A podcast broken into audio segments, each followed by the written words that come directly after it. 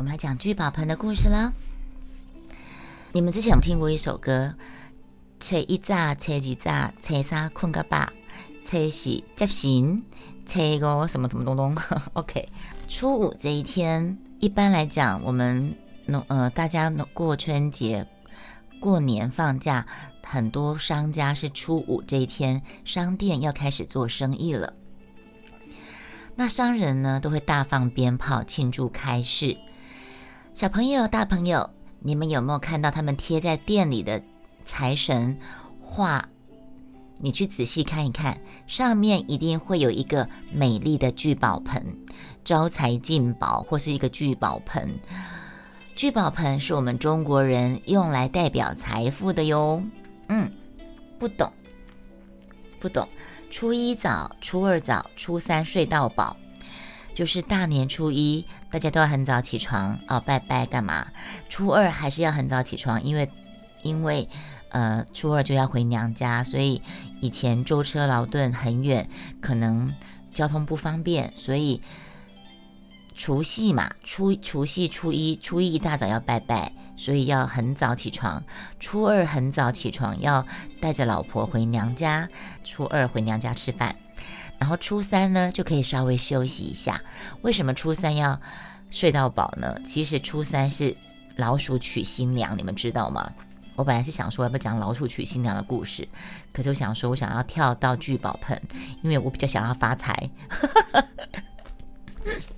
这样细了懂了吗？OK，呃，聚宝盆是我们中国人用来代表财富的哟。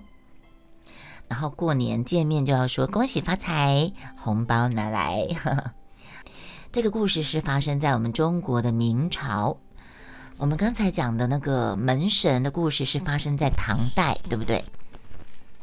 我们刚才前面讲了两个故事了，现在讲第三个故事——聚宝盆。希望大家都发财。C 友，你不想发财吗？嗯。明朝初年，在南京有一个捕鱼为生的年轻人，他叫做沈万山。他的生活十分的贫困，可是呢，他却很有同情心。他经常把捕来的鱼送给比他还要穷苦的人，因此他得到街坊邻居的赞赏跟赞扬。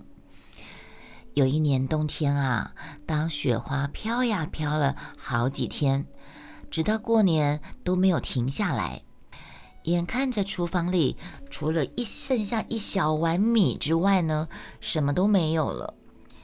沈万山心里开始着急起来了。他对妻子说：“如果再不放晴，就只好冒着风雪去捕鱼啦。”过年那几天，邻居们都舒舒服服、高高兴兴的。可是沈万山他却划着小船，一个人在冷清清的秦淮河上捕鱼。天寒地冻的，鱼儿都躲到深山里去了，一条鱼也捞不到。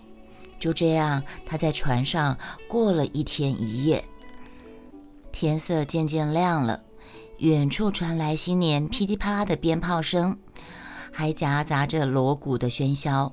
沈万山他又累又饿，他冷得几乎要倒下去了。可是他想到，哎呀，新年新希望，我再试试看吧，也许会有好的开始。所以呢，他又重新振作起精神，满怀希望地撒下了网。想不到这回手上的网意外的沉重，哇，这下子一定是捕到大鱼了。他兴奋地把网拉起来一看，网里面只有一个黑漆漆的瓦盆。哎，真的是黑瓦盆呢！沈万山他不禁大失所望，他随手将瓦盆往河里一丢，又继续撒下渔网。等到他再次拉起网来，出现在眼前的仍然是那个黑瓦盆。他心里想：哦，我五告衰呢！啊，不然我就换个地方再再下网吧。他把船划向很远的下游，拉起网来。可是很奇怪哦，居然还是那个瓦盆。他就想，他把那个瓦盆拿起来，他叹了一口气说：“好吧，你这个黑瓦盆跟我沈万山有缘。他也不捕鱼了，就抱起瓦盆回家去了。沈万山的妻子听到丈夫回家的声音，急忙的从后院跑出来，满心欢喜的告诉他说：“哎，快来看，快来看，我们有一只鸭子了！上个月我不是帮张奶奶绣了件衣裳吗？昨天晚上她送来一只大肥鸭耶，给我们过年哦，加菜呢。”沈万山听完后。本来垂头丧气的脸上立刻展出了笑容，他立刻展露了笑容，说：“我跟你说，我今天去捕鱼，捕了半天，一直捕到一个黑瓦盆，正好可以给鸭子装食物呢。晚上夫妻两个就喝了稀饭，把剩下的一点点米倒在那个瓦盆里面喂鸭子，就早早休息了。”第二天早晨，他的妻子到后院一看，发现了一件很奇怪的事情。什么事情？你们知道吗？你们要不要猜一下？我喝个水。快乐天使说：“鸭子变火鸡。”还有谁要猜呢？他发现了什么事情呢？白白要不要猜一下呢？快乐天使，你以为是过那个万圣节吗？还是圣诞节要吃火鸡火鸡大餐吗？结果，那个渔夫沈万山的太太，她发现瓦盆里面竟然盛满了满满的一盆白米呀！鸭子也吃得饱饱的。他起初以为是沈万山向邻邻居借米来喂鸭子，喂过头了，倒太多米，他就把多余的米先收起来，只留一小撮给鸭子吃。到了晚上，沈万山太太到瓦盆一看。他发现瓦盆里又是满满的米粒，他忍不住进到屋子里面来，对沈万山对她老公说：“哎，你很奇怪呢，鸭子又吃不了这么多，你倒那么多米干什么？那么浪费啊！”沈万山心里觉得很奇怪，他就说：“我们没有喂东西给鸭子吃啊。”两个人就走到后院，竟然发现。刚才只剩下一点点的米，又逐渐的慢慢慢慢的满出来了。夫妻两个瞪大眼睛，你看看我，我看看你，惊奇的说不出话来了。沈万山想起人们传说中的聚宝盆，不论放进什么东西，都会渐渐的变多。他就连忙的翻箱倒柜，找出全家仅剩下的一枚铜钱，丢进瓦盆试试看。过了一会儿，铜钱真的在他们的面前，在那个盆子里面越来越多，越来越多。这个看起来毫不起眼的黑瓦盆，竟然真的就是传说中的聚宝盆呢！哇，这下子夫妻两个兴奋的睡不着觉了。第二天一大早，就用铜钱去换了银子，丢进聚宝盆里面。没想到，聚宝盆真的又把一个银子又变成了很多很多银子。他们又把这个银子拿去换了金子，换了珊瑚，换了珍珠，换了玛瑙等宝物。沈万山夫妇就靠着神奇的聚宝盆，慢慢慢慢的变成大富翁了。对呀，假设放了黄金，不就赚翻了？对，放黄金是好点子，没错。所以他们夫妻两个就靠着这个聚宝盆变成大富翁。虽然沈万山他过着富裕的生活，可是呢，他也没有忘记贫困时的朋友，他常常。接济需要帮助的人，同时呢，地方上的事情他也很热心，不但捐钱修筑道路，还做了茶亭，免费供过客来喝喝茶歇脚。日子过久了呢，只要一提起南京秦淮河边的沈万山，没有人不竖起大拇指表示钦佩的。后来连皇帝也知道了他的富有跟善行。这时候呢是明朝嘛，明太祖。明太祖正在为修筑南京城的经费伤脑筋呢。他就想起了沈万山是城内的首富，就请他负担一半的费用，并请他督导一半的修建工程。那南京城是著名的石头城，花岗岩的结构又很沉重又坚硬。沈万山却以极快的速度完成了所负责的那一半工程，明太祖就十分嫉妒他的成就。明太祖就是朱元璋嘛，那就是我曾经讲过的马皇后的老公。莫愁在很去年曾经讲过马皇后，我应该是在去，我应该是在去年的元宵节，元宵节讲。呃，仁慈的马皇后有提到，呃，明太祖朱元璋的故事。那我们现在现在讲的个聚宝盆里面的明太祖，他十分嫉妒沈万山的成就，同时他也怀疑这个沈万山怎么会这么有钱呢？都是的，都是的，很奇怪呢。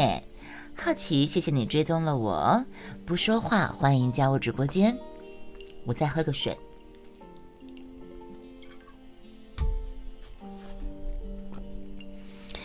所以呢，他开始怀疑这个这个沈万山怎么会这么有钱？